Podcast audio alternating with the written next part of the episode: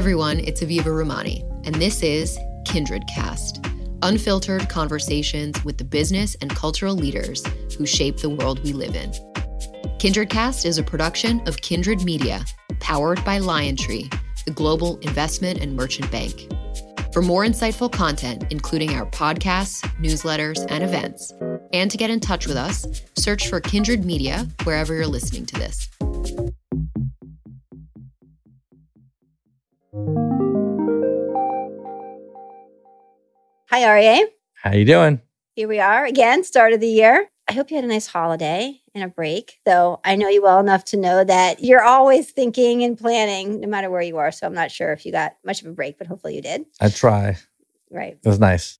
I want to ask you one question before we got started, though, and it relates to the shout out at the finale of Succession. So, did you know that that was coming? No, That would it be the was a, it there. was a surprise. It was not orchestrated. There was no Machiavellian uh, cameo. It was totally a zeitgeist moment. It was incredible. It was a real treat for us, for the, everyone at the firm, and I could tell when people watch Succession and who watched Succession, which is a lot of people, and when they watch Succession. People are still. People I'm are still, getting emails. Yeah, still. people are still pouring in. It was really cool and it was a really cool episode overall from an m&a perspective and the writing was really really great i encourage those who have not seen it to definitely check it out get a glimpse into the world of m&a and tech and media coming together it was really really fun Yeah, I think it certainly showcased the pervasiveness of the LionTree brand and how far it's come. Th- those hard italian pillows that we don't like well a little anecdote i got a nice note last night from cousin greg Oh, you did? yeah from nick braun the actor that plays greg who's who talked about the lion tree he said actually i'm really happy that you felt that i said it right and you felt that it actually matched the lion tree culture Wow. And I said, "Yeah, you, you really you synced it perfectly. I really appreciate it." well, it's a good start to the year. 2021 was definitely a very busy year for LionTree, and you had a lot to say in your year end letter.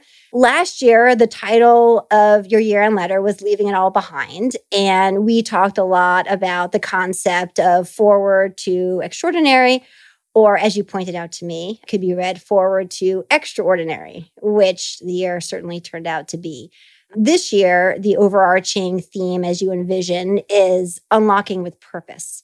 And there's a lot to unpack there. So, just to start out, last year was a major milestone year for LionTree. In addition to core M&A, which obviously still remains a core piece of the business, the firm has pivoted into investing, into capital raises, into public market listings, not to mention thematic content.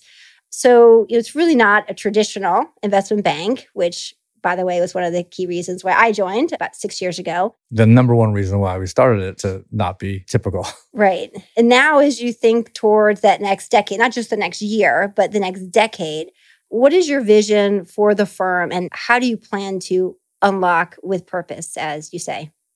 Well, I appreciate it, Leslie. I'm glad you did decide to join and that we're doing this together again. It is a highlight for me to be able to bring the letter to life, so to speak, but also to put it in motion and hopefully add some value to people that watch and listen to the podcast and put some insights out there for uh, people to glean from as the year gets started, which we'll get to. I hope a lot of things around the markets and things that we're transacting around and, and what we're seeing in the marketplace today, because it's started off as a pretty volatile beginning of the year. But I think for LionTree, the way that we started is the way that we're approaching really even the second decade, which is that we are mirroring the activities of the entrepreneurs that we do business with. Our job is to project where this economy is going and then to position LionTree to capture and provide those opportunities. Now, that seems like a broad statement, but effectively what that means is when you say M&A, I think advisory. So we advise companies in mergers, acquisitions, simplifying their companies, expanding their companies for realizing the hopes and dreams of the founders. That is going to be a constant. That's not changing. That's the justification I gave my parents when I said I'm going to get into finance and Wall Street to begin with. And I think that's the reason why uh, we're doing this. It's kind of like what makes it all worthwhile, like uh, making the, the, the pie bigger than you started. We all care so much about what we do here. And you see it in the eyes of the people that we're working with, both inside the walls and outside the walls. And it's also because we do so much in the creative industries and the digital economy, it informs a lot of the culture of our society. I think we all like the fact that we do business in the companies that we all consume their products. That makes it all the more worthwhile because it's so much of the generation that we're part of. I call ourselves like the bridge generation that we grew up without a lot of the mobile phones and the technology and the TikToks. And the fact that we're so comfortable with them now, we're seeing what's to come with AI and the Jetsons and the flying planes and and all that. And so much of that is exciting about being able to form that, but also being very responsible about which ones make it through to the public domain, which ones make it through that you want to actually invest in at increased levels of concentration, make your bets, and then pick the winners, and then have a responsibility of that credibility in front of the ultimate constituents of your shareholders and your friends and your family and say, this is an institution that we call LionTree that stands for quality. And so that to me is all about the purpose of the mission. And at the end of the day, it's not about just capitalism and saying we're here to enrich ourselves and to take from the ecosystem. And then at the end of the day, we've taken out of some pie and left it hollow. It's really about depositing into a broader ecosystem and making it bigger than we started and then I, that's what I call unlocking with purpose. You can look at it per industry and say, okay, well, the education industry has to be digitized because everyone's lived through a completely tumultuous education system the last few years, especially that's gone virtual versus physical. And how do you change that? Or you can look at it and do it not just per industry, but you can say it holistically for this $100 trillion economy as it becomes more innovative. What do you do with it? Or are you can look at it generationally and say, too much concentration has happened in the stock market in our generation. And the new generation is creating a whole new level of assets. And we call those NFTs or unique digital assets. And there's a whole new currency attached to them. And that's basically just a whole new way of looking at stocks for them. And they're basically saying, by the way, you haven't really left us with too much anyway, because he still has climate dynamics you've left us with and injustices. And so we want to create all new solutions for that. So, like linking generations or looking at things afresh with new perspectives on borders and all of the ways that countries and companies intersect. So, I just think perspective shift and our responsibility is to learn and contribute. And if our products are mergers or IPOs or investments, that's great. And they sound like products that other banks have, but we do it in sort of a different way. And I think the fact that the industries are changing so fast but we're still tried and true to the traditional metrics, we get to just do it a different way and look at things afresh. And because we're a private company, not everyone can look us up and find a lot of information, but they can find out about us through the lens of the companies we work with. And you look at us and say, oh, well, they did that merger or that IPO or that investment. And when you look at that entire portfolio, that's the LionTree network of friends and family and entrepreneurs. And we put all those people at the forefront and we work for each other. And that energy takes us forward and we'll continue to grow in different ways and we'll build things together. That's LionTree. Well, let's move on to markets and sector themes. 2021 was yet again another stellar year uh, following 2020, 2019. But as you noted, we're off to a rough start, especially with tech stocks out of the gate. Rates that have been at historic lows have started to tick up.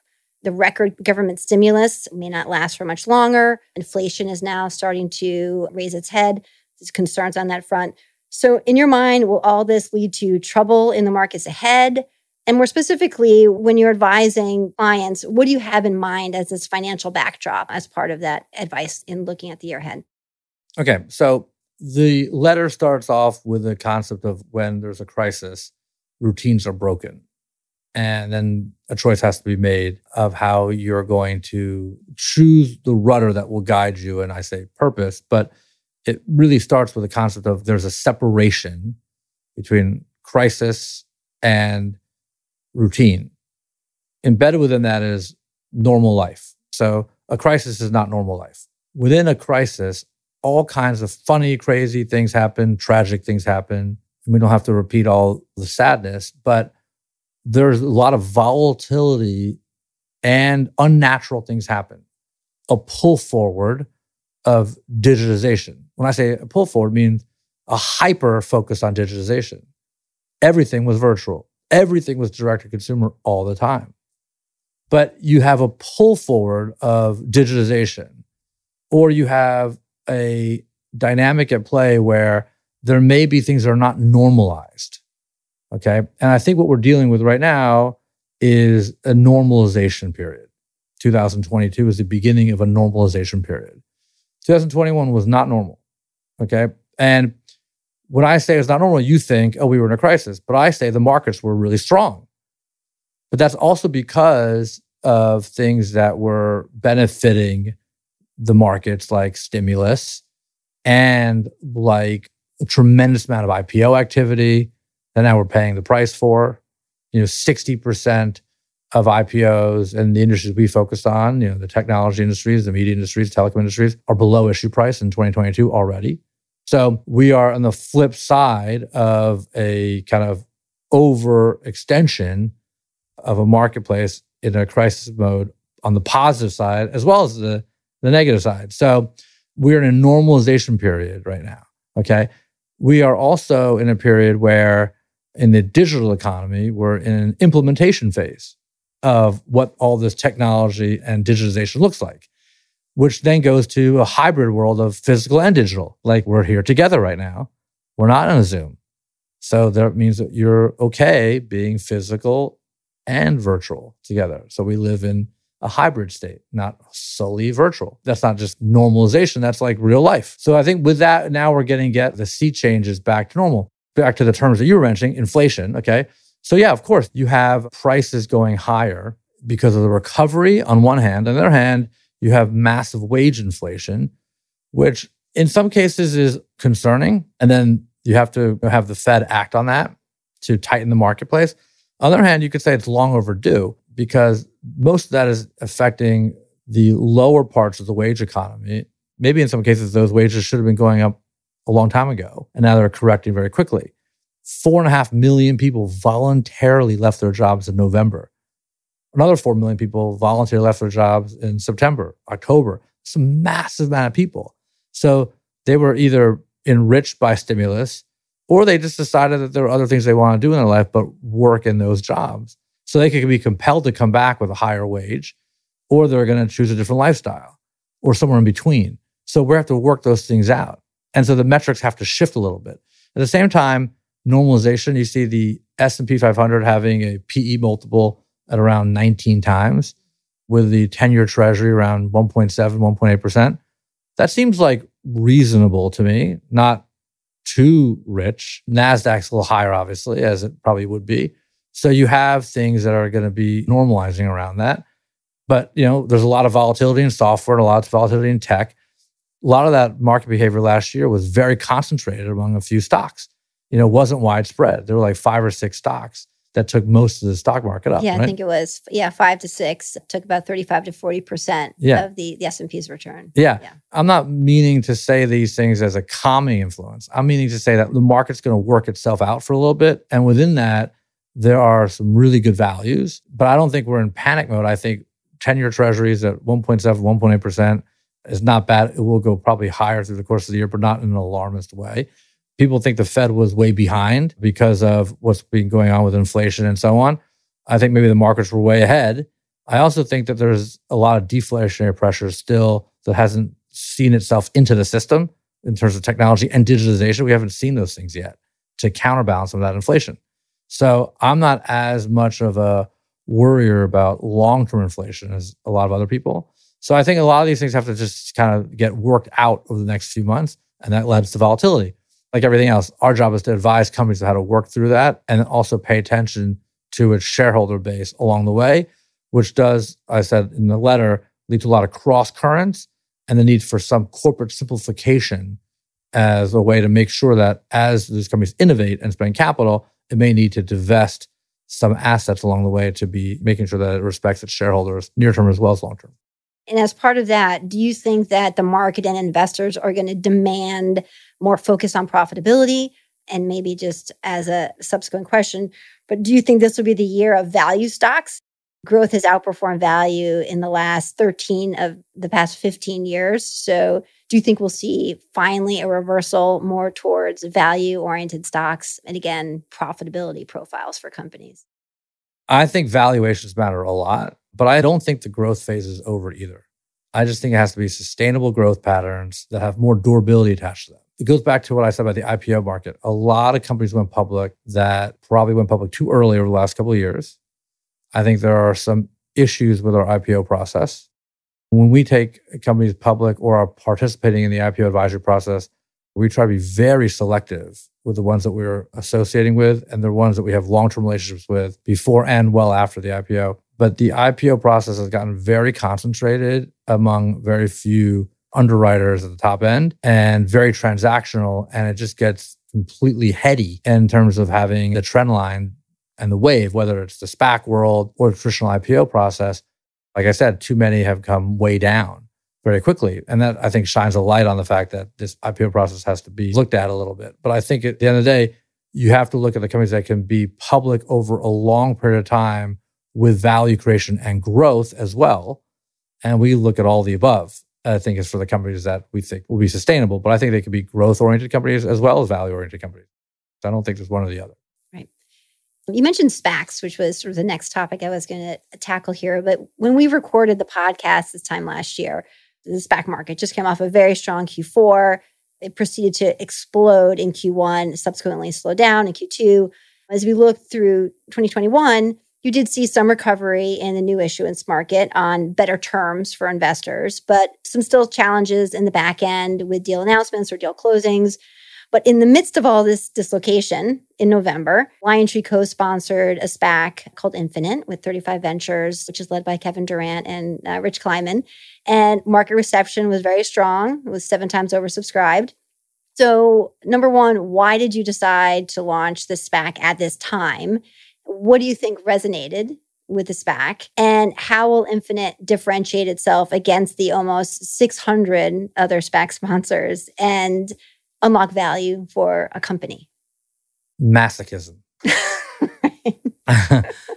no, I, I, have two siblings, and I I always differentiate myself versus my two siblings by saying like when there's any confrontation, I would run into the confrontation. My sister would run away from it, and my brother would suppress it. So I would run towards the wave of confrontation of the SPAC market just as it was getting too uh, frothy.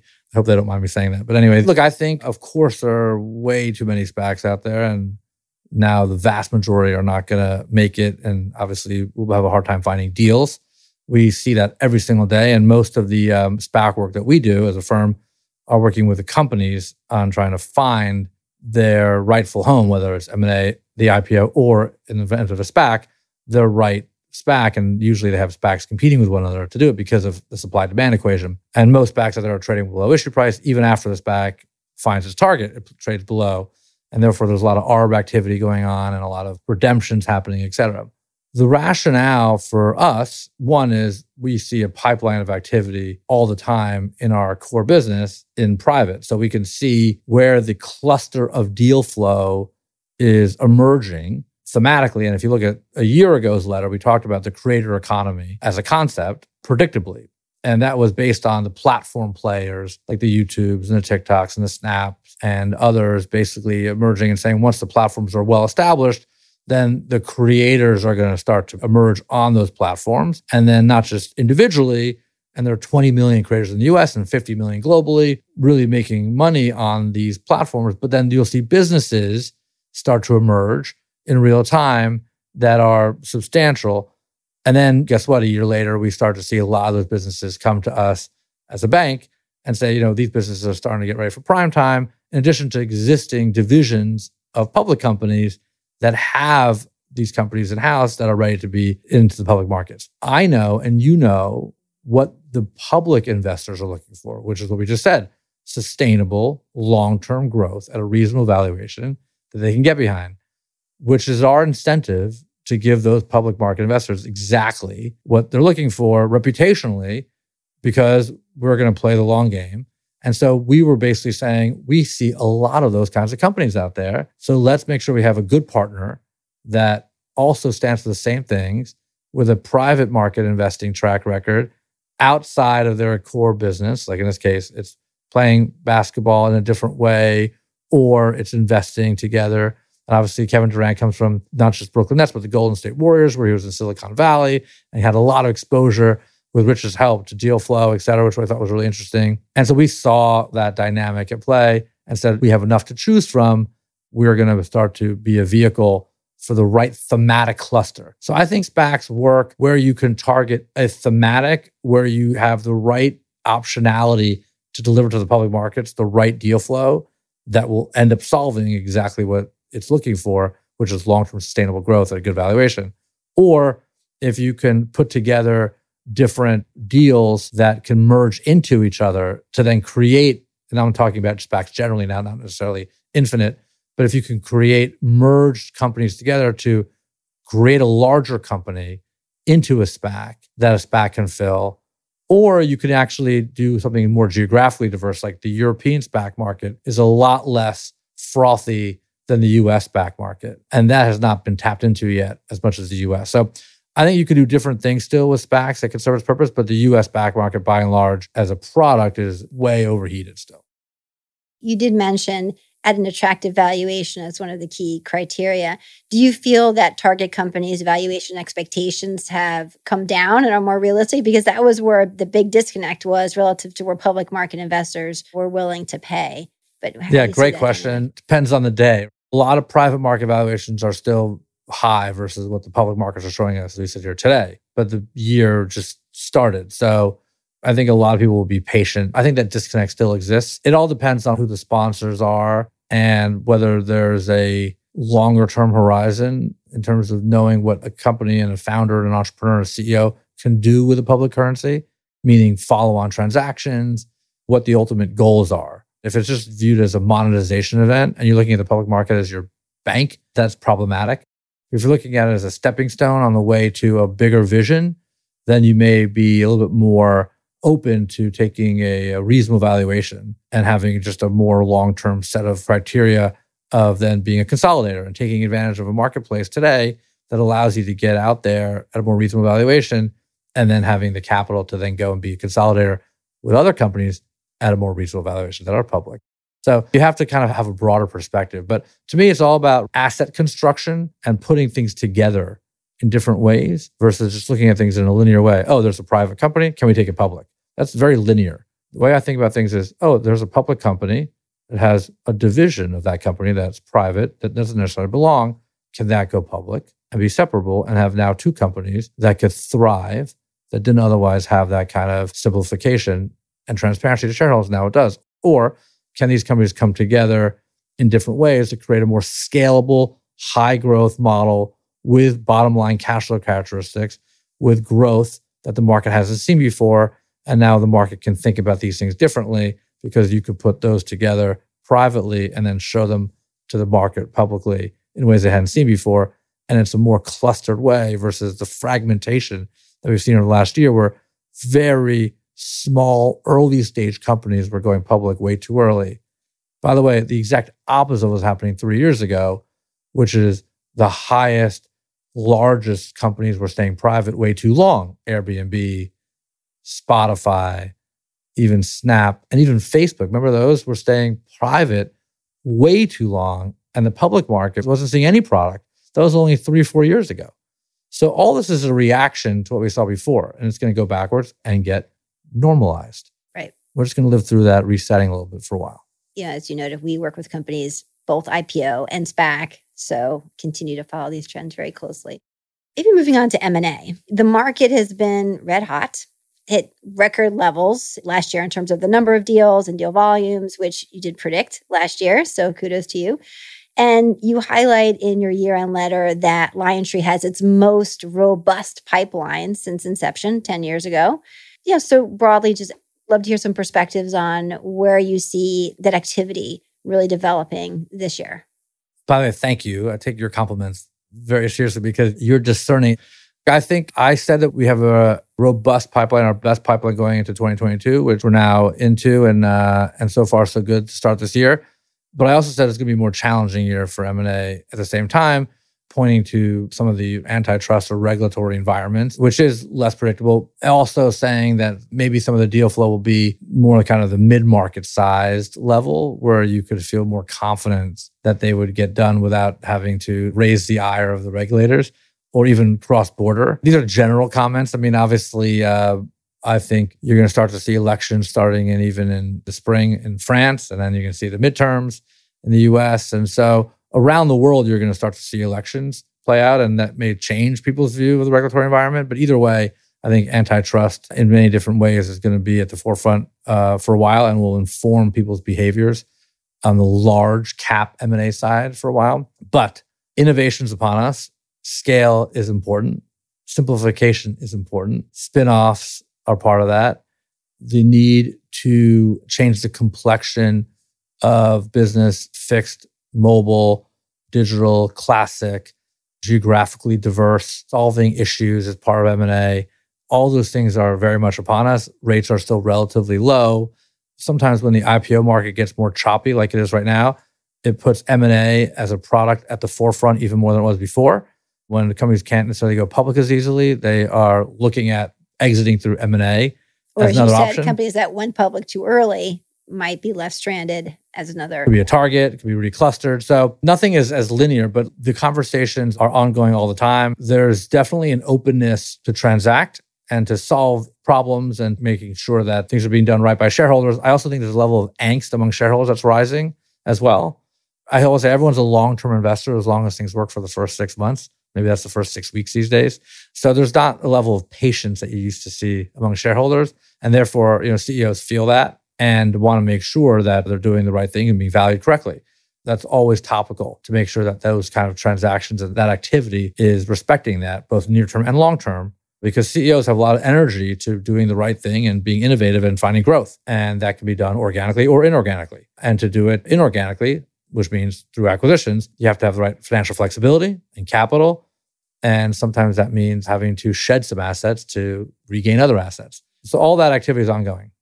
You talked about programmatic M&A. Maybe you could explain that concept. Yeah. I think that when you're talking about solving something for a company that has M&A or buying an asset as a solution, there may not be like one silver bullet that can solve the whole thing. I always say like if you enter the battlefield of consolidation and you put your weapon down in the middle of the field, you could get killed. You need to get to the other side. I love your analogies. By the way. so you should really look at doing M&A thoughtfully as a way to get to the other side before you start, almost like a revenue stream. So think about M&A as something that you would normally do as a way of building into a business line that you don't already have versus one big bang at one time. Or maybe if you do one big bang to reset the narrative or reset the asset mix, then what happens after that is the question. And when we start our strategic review or our thinking about a deal, my responsibility is always look at the end game first before we start. And so I always kind of almost visualize on my desk a blank sheet of paper and kind of move to the end and see how it would play out best you can. Things are unpredictable. And then you start at the beginning once you see it. So I think actually in this letter, we cite a McKinsey report that talks about the best returns for companies on M&A has been the programmatic M&A versus the big bang kind of one deal and that's it or no M&A. Now there are exceptions to everything. But I also think it speaks to the fact that like sometimes shareholders reaction to deals at the moment of the deals being announced gets it wrong and it takes some time to digest. So people that look for the pop on the deal is also a misnomer because sometimes it takes them a while to di- digest. A lot of times when we announce a deal, the first few days I'll get phone calls from CEOs around the industry saying that they thought it was such a good deal, complimenting the CEO that did the deal through me as an advisor, or basically just saying that, that was, they thought that was a very strong deal. But the marketplace wouldn't have really digested it properly, sometimes for days or weeks. Not to be disrespectful to shareholders, sometimes they get it right right away, or maybe there's a mix. But sometimes there's certain deals that take a while to digest and figure it out. And sometimes the proxy takes a little while to be disclosed, et cetera. There are disconnects in the marketplace all the time these days, different flavors of shareholders. And I think that's going to keep going. There's a chasm between the short term and the long term. And especially as the classic industries start to innovate and invest for the long term growth of what their industries need. And they're going to leave some shareholders behind and take some with them. That's going to create a void. How's it going to be filled? And what are those strategies are going to be the right ones or the wrong ones? And that goes back to which CEOs are going to be endorsed by the investor base, which ones are real operators, which ones are suitable acquirers of assets with a track record, which strategies will be generating a return that the marketplace will say, you know, they have a track record I want to get behind. Just like a portfolio manager of a fund, you want to keep putting more capital behind. Which ones are they? And if they're not necessarily the big tech companies that are going to be the de facto buyers, what's the other level of operators that you're going to want to invest behind?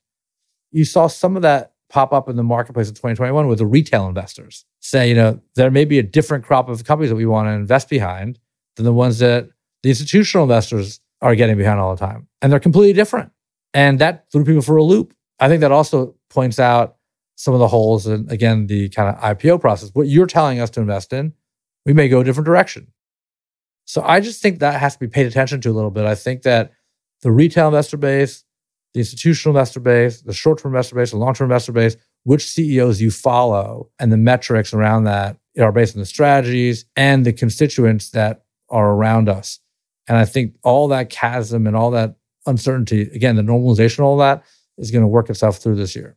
Right. On sectors and themes, one thing that really stood out in your letter was how much you had to say on crypto, NFTs, Web 3.0. So I wanted to spend a little bit more time on these concepts. But starting with crypto, crypto's been through fits and starts, so to say. LionTree has certainly been following its development for a long time. In 2012, you know, LionTree hosted its first Bitcoin brainstorm. That was before I started here. Do you believe 10 years ago? That was 10 years ago. Yeah, the start of the firm. And here we are. Still has had a, a massive run last year. But do you feel that we're finally at that sustainable tipping point for crypto as more mainstream adoption ready? Or do you believe there's still important hurdles that need to be overcome ahead of that? Definitely not mainstream. 100% no. And I definitely don't think all crypto is the same. It depends on the companies, it depends on the currency. Like Bitcoin, you talked about, I think has probably had its best days, in my opinion, because its utility is still very much unknown. And the trailblazer doesn't always get to the other side, which was Bitcoin. Whereas the digital currencies attached to industries and companies and countries, frankly, will have much more resonance and utility attached to them. So I think Bitcoin is way too much speculation around it. Jury's still out on Ethereum and Solana and those cryptos. And there's obviously Yoshi and a bunch of many others. more that I can't pronounce. Yes. yeah, yeah, many more you can't pronounce. So I, I think it's not mainstream yet. But I think companies that have crypto, and I think crypto as an alternative to gold, and I think crypto is part of a portfolio, 100% endorsed by us. We talked about accepting crypto from clients, not necessarily just having cash from clients, which is another way of saying we're expanding our client base. Well, on that point, I did want to ask you has the client asked to pay in crypto yet? Yes. Or is that okay? Yes. But some of those are clients that we didn't have before, also, which is, again, another way of saying that we're expanding our clientele. Or the entrepreneurs that do business with LionTree continues to expand. So we want to see the different entrepreneurial businesses out there. And that criteria has a standard of quality, and that threshold is still the same. But we want to see the entrepreneurs of our generation and sustainable business models and ones that can get scale and ones that eventually can get to the public markets with scale and or be part of broader classic industries that can be attached to classic industries to get them to be innovative. So why can't retailers or entertainment companies have as part of their offering tokens or cryptos. But it has to be tied to a stream of revenue or a stream of goods, like frequent flyer miles were, some utility attached to them. It has to be grounded in something. I think some of the cryptocurrencies were like, someone reminded me the other day, like the old zero coupon perpetual preferred bonds, which were, as interest rates rise, the very top and most speculative part of a capital structure that has no grounding to them.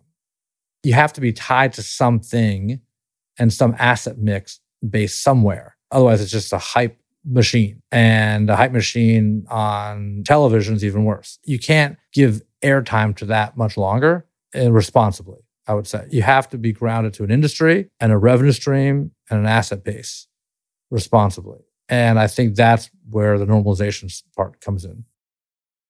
NFT investment and prices have also been on fire in 2021, which capped off the year with Pak's the Merge, which was bought for $92 million by almost 30,000 investors.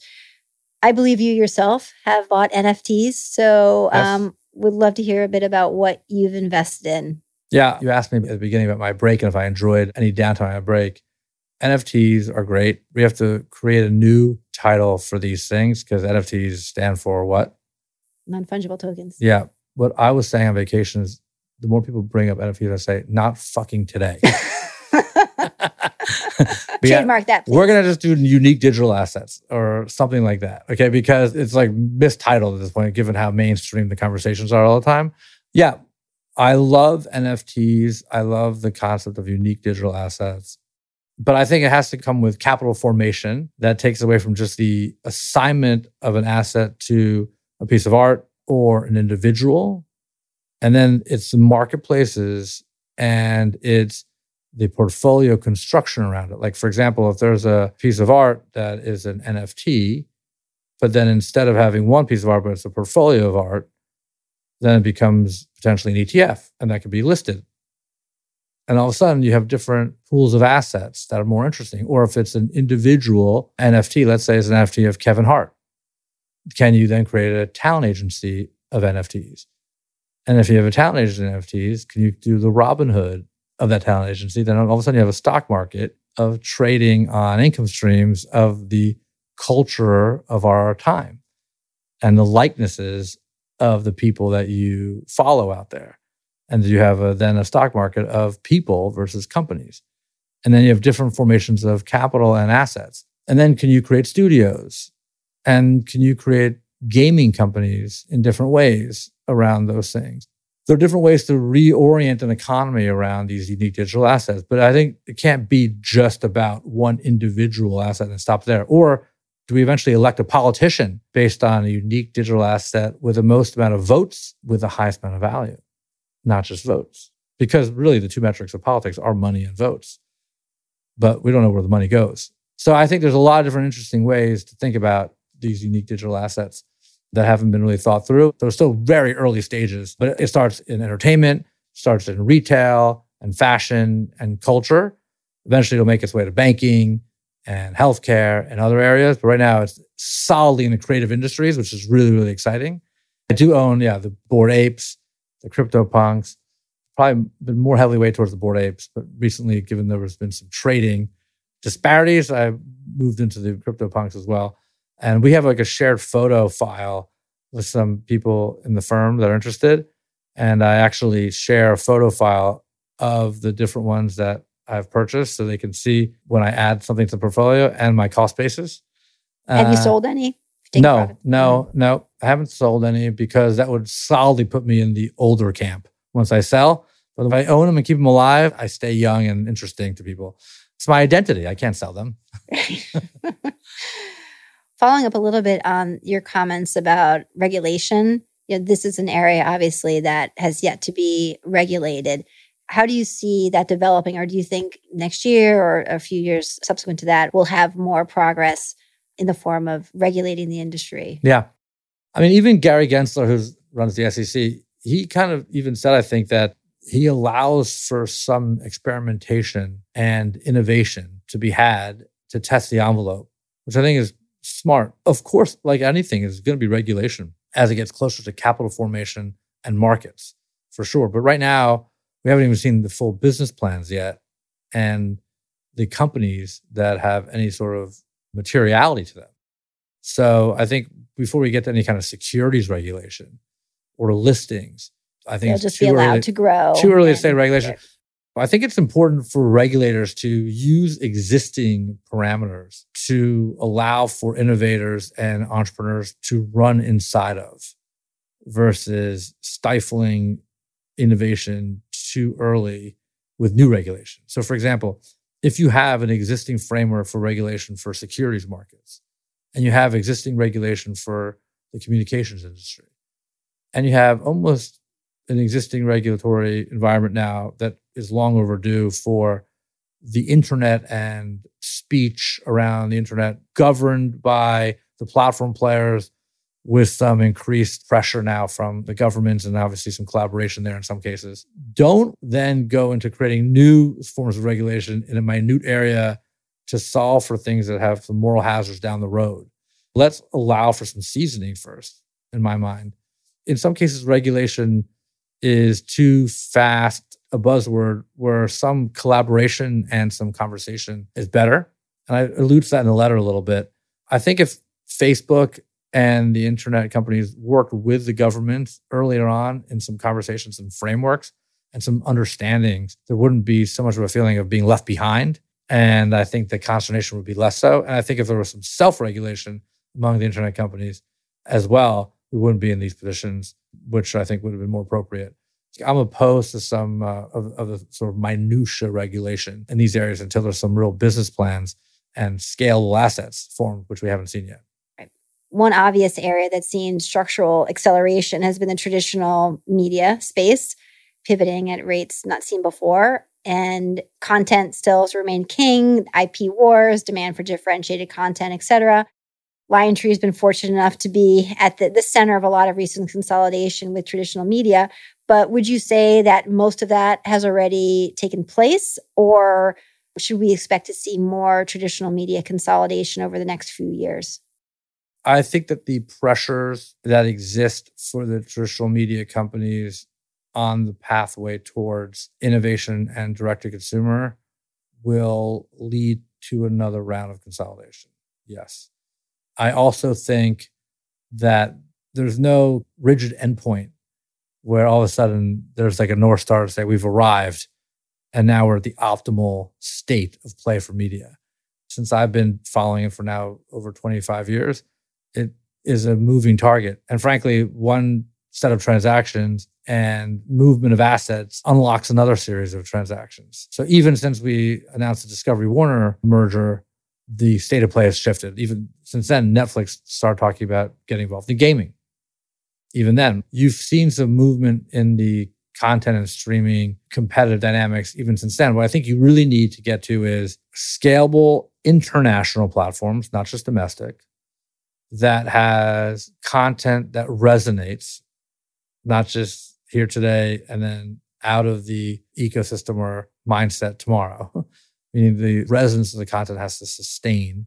Otherwise, the spending doesn't return. So if you spend, you know, 30, 40 billion dollars a year in content, but people don't remember what the content was a week or two later, what have you really spent money on? It's another way of saying the churn has to stay low, platform to platform. And the content spend has to be content well spent. And then you have to have a real debate about whether the studios that are owned by those platform players are providing content only for their own streaming platform or they're an arms dealer to others or some hybrid model. Because we got to the point where each studio was providing content only for their own platform. But then that goes back to the question of scale. Are you big enough to do that? Or is that too costly of a model? And do you need more scale for that? And so I don't think we've seen the final end game there. And then are these all virtual models? And do you have to have some measure of or mix of events in addition, physical events and streaming content and direct to consumer and globally? So I think we have a few more rounds of this. And you, you mentioned Netflix's move into gaming. Do you think this is sort of the next version of the streaming wars where other streaming players are now going to similarly add different forms of content to their platforms in order to differentiate? I think so. It all goes back to that churn comment. The video content business is expensive. The alternative to that is having some money spent on video content, some money spent on gaming, and some other areas of spend, events, transactions like betting, other things so you have a choice to make. Do you want to be known for only video content globally, let's say, or a mix of product? And I think you will have to mix and match sports, news, local, global. The one that has the best brand that offers the most product will win globally, which means to say will suffer the least amount of churn and keep their consumers with the highest retention rates and therefore have to spend the least amount of money to retain them. Right now, you have too many streaming platforms spending so much money on their own platforms, which has a high level of churn, and there's not enough scale to sustain that right now. Therefore, you need either more product or more consolidation to do that, or you're a target to the broader platforms if you're allowed by the regulators to do that, or you have to merge with each other or collaborate. God forbid you have to collaborate. right. Another area that's seen high level of consolidation or started to is the video gaming sector in general. I mean, landmark transaction with Take Two and Zynga, you know, largest deal in interactive entertainment. What do you think the domino effect of that transaction will be?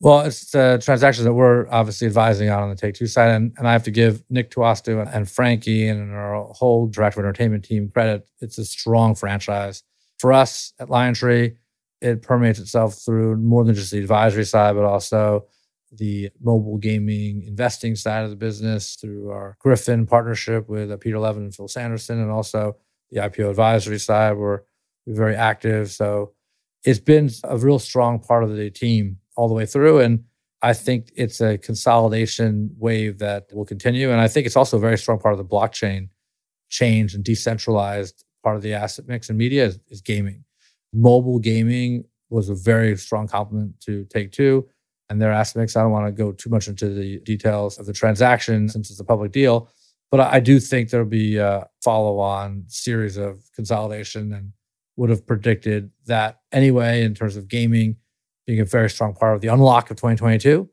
as a key area of focus, as well as e commerce and other areas. But I do think that there are a bunch of follow on transactions that'll happen. And I do think that Take Two will be one of the leaders of the industry for a long period of time. And Strauss Zelnick is a CEO and a chairman that we hold a very high regard. Mm-hmm. Another area that's been under the spotlight during the pandemic has been connectivity, which clearly is critical and essential. And 5G further enhances the capacity and speeds. But there's been a lot of investor concern about the convergence apocalypse. That notion of wireless is competing now aggressively against cable, with fiber and fixed wireless solutions, and cable is competing aggressively with wireless offering as well. So, do you view this as a key risk that will end up destroying value for all participants? Or will management teams remain rational? I mean, it's a little bit of a game theory, seems, is playing out here. Jessica Rosenworcel, who runs the FCC now, I've known for a long time, I think said that broadband is no longer a luxury, it's a necessity, which I subscribe to as well, but it is a high margin product. So I think this is sort of an avenue to getting access to everybody in the US. But there are other ways to get there in terms of fiber and infrastructure as well as 5G. I think for cable, it's not as much of a risk factor. I think it's an opportunity because wireless is an incremental product for cable, sort of a add-on service on a very strong broadband footprint. I'd say you know video less of a emphasis for the cable business as much as broadband. And I think wireless will be an increasingly big focus for cable, but as an add on product. So I think they're the competitor, not the one that is going to be at risk. I think from a fiber and uh, infrastructure perspective, that will be a competitive dynamic for everybody, but I think has to solve areas that are not tackled yet as well, which is a huge opportunity to reduce the broadband divide and eliminate it all altogether which has some subsidies and different opportunities attached to it. But I think that's going to be a big focus given how plentiful the availability of capital is today to solve that and how supportive the FCC and the overall infrastructure and the government is and spending right now around this area. Given what's been going on with AT&T and Verizon and unlocking non-core assets, it's going to be a huge area of focus for them to provide that access. So I think the ultimate winner there is obviously the consumer to have that. But I'm a big fan of the infrastructure providers right now, including cable. I think some of the broadband metrics for these companies were probably pulled forward and very highly stated during 2021 because of the crisis and direct consumer, everyone working from home. But I'm a long term bull on these companies because I do think that broadband and having more players will just improve these services and offerings in the US. And I, I just don't think that this country has seen its full potential of broadband yet, which is unlike most countries in the world. And the US should be the leader. So I'm a big believer in all these services still seeing growth. And on the topic of wireless, you also wrote in this year's letter that, quote, in order to fully exploit the possibilities of 5G, we might need a new phone. Yeah. So that statement popped out a bit for Yeah. me. What do you mean by that? Well, I mean, obviously, Apple and Google dominating the mobile phone device landscape over the last 10 plus years, 15 plus years has been uh, something that we're all been accustomed to, an Android and iPhone. I always have been saying in this podcast and probably others that one of the interesting kind of business movements is that when I grew up, it was buying a Verizon phone. In those cases, it was like a Bell Atlantic phone or a NYNEX phone or you're buying an AT&T phone. Now they've ceded control of the device to the technology companies. You're buying an Android phone or an iPhone. That flip happened where you rarely see someone give up control of the device. And they did it because of design. Design and functionality took over for the network player, and therefore the telephone companies became relegated to just being the network provider. And that had massive implications for the telecom companies who now all trade at five or six times EBITDA and haven't been able to get out of that rut for a very, very long time as a result of it. But yet, in the last few years, there's been very little innovation for all of us users of the iPhone and the Android phone. Maybe the camera has been the primary source of innovation. Okay, so fine. And the question is whether there's an opening for a new phone.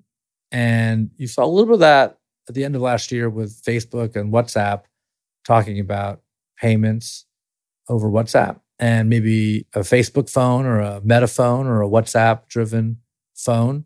There's also a concept of a crypto phone or a payments phone, or even just more simplified device that just has commerce, stock trading, and things like functionality of payments and maybe gives more power back to the network provider as a result of just having the basic functionality on your phone.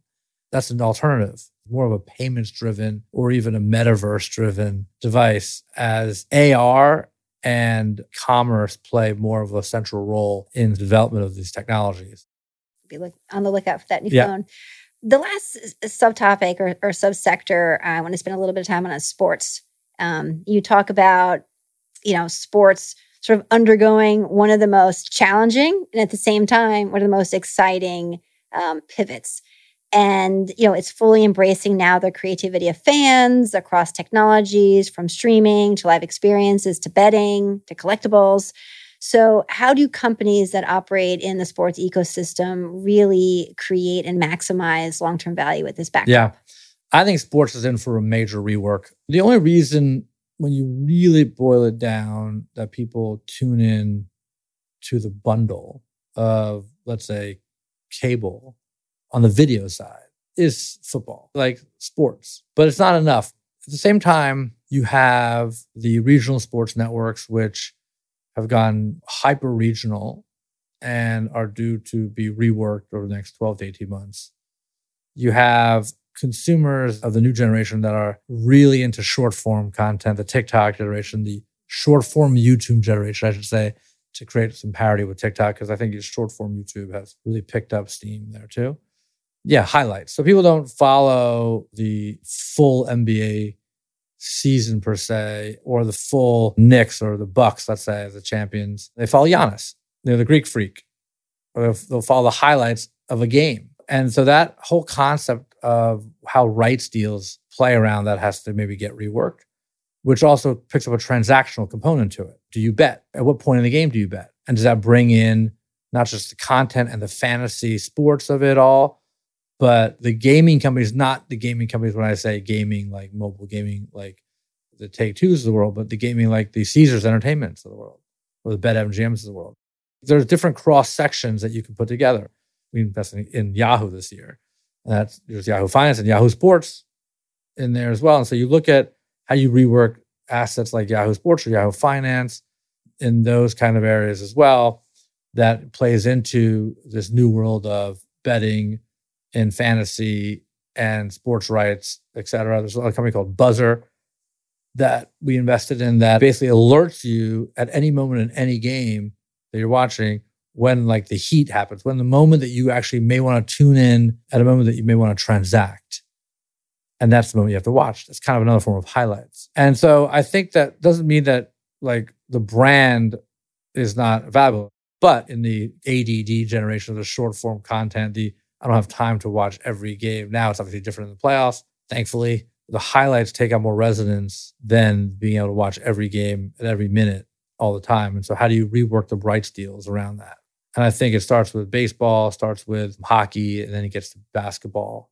And then maybe, you know, some global sports, the IPL. And the rights deals are kind of outpacing the affiliate model that's afforded by the cable operators also. So that has to get reworked. So I just think there's a lot of different reworking of the sports ecosystem providing for new models and new reworkings that has seen a different day. And that's also where merchandising comes in. And obviously, Fanatics and the Topps deal is an interesting output of some of that new reworking of the ecosystem. And I think you'll see other deals around that as well. What about media companies owning the entire sport as opposed to quote unquote renting or licensing the rights? You know, Liberty Media, Formula One, Endeavor, UFC, even looking at Formula One and Netflix and what value they've created with Drive to Survive in the show. So, do you think we're going to see more media companies follow this sports ownership model?